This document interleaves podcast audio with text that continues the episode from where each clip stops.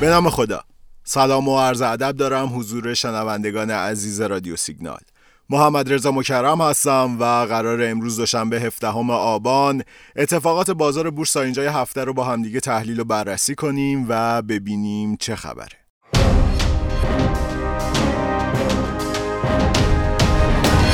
خب اگر بازار بورس رو دنبال کرده باشین دیدین که از دوشنبه هفته گذشته دهم آبان یه مقدار بازار به تعادل رسید.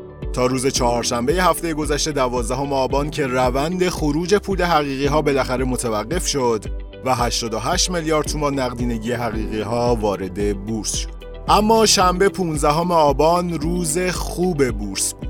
توان تقاضای نسبی که از هفته گذشته شکل گرفته بود شنبه خریدارها رو حسابی هیجانی کرد.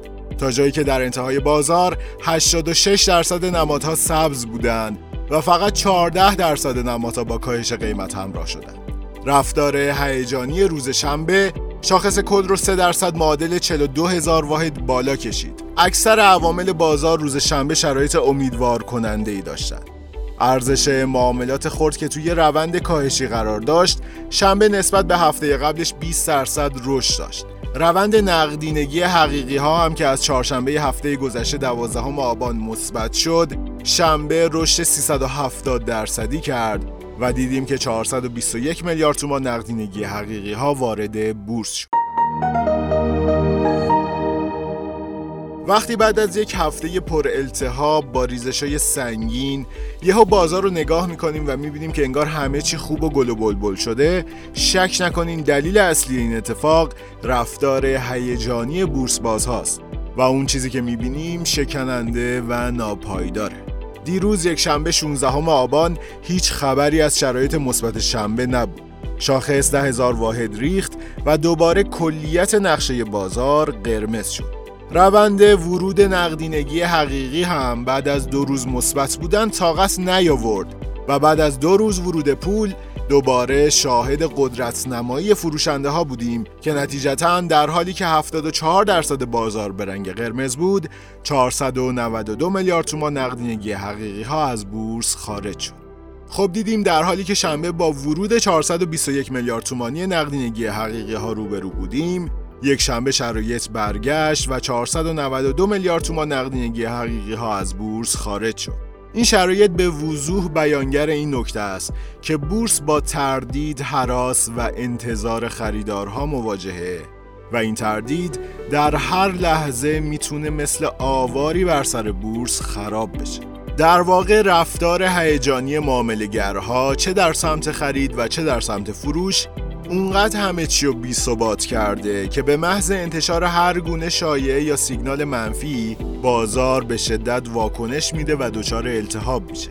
سیگنال های اخیر بانک مرکزی یکی از نمونه هاشه بانک مرکزی شنبه در اطلاعیه اعلام کرد مرحله بعدی فروش اوراق بدهی که از اول مهر فروشش تعلیق شده بود بعدا اعلام میشه. و خب به نظر میاد این خبر تأثیر زیادی در شدت عرضه ها و تردید خریدارها در روز یک شنبه داشت. از طرفی افزایش نرخ سود بین بانکی هم که اخیرا از طرف بانک مرکزی اعلام شد فعالین رو ترسونده که نکنه نهایتا باعث افزایش نرخ سود سپرده بانکی بشه.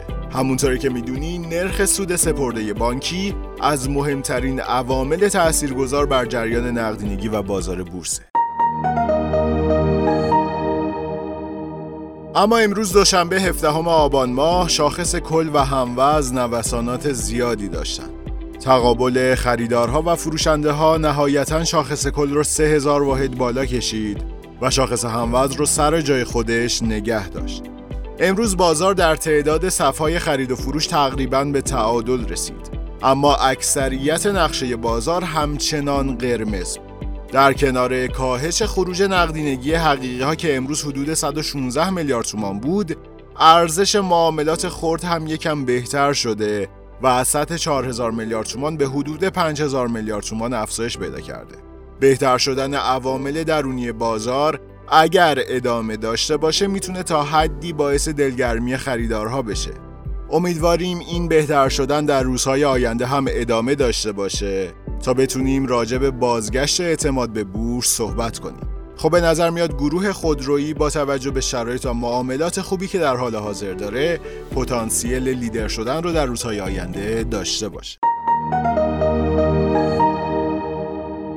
از لحاظ تکنیکالی پیش بینی میشه اصلاح اخیر بازار یک اصلاح موقت باشه و بعد از تموم شدن این اصلاح می‌تونیم به ادامه روند سعودی یک هفته اخیر امیدوار باشیم. پیش بینی میشه در موج سعودی فعلی.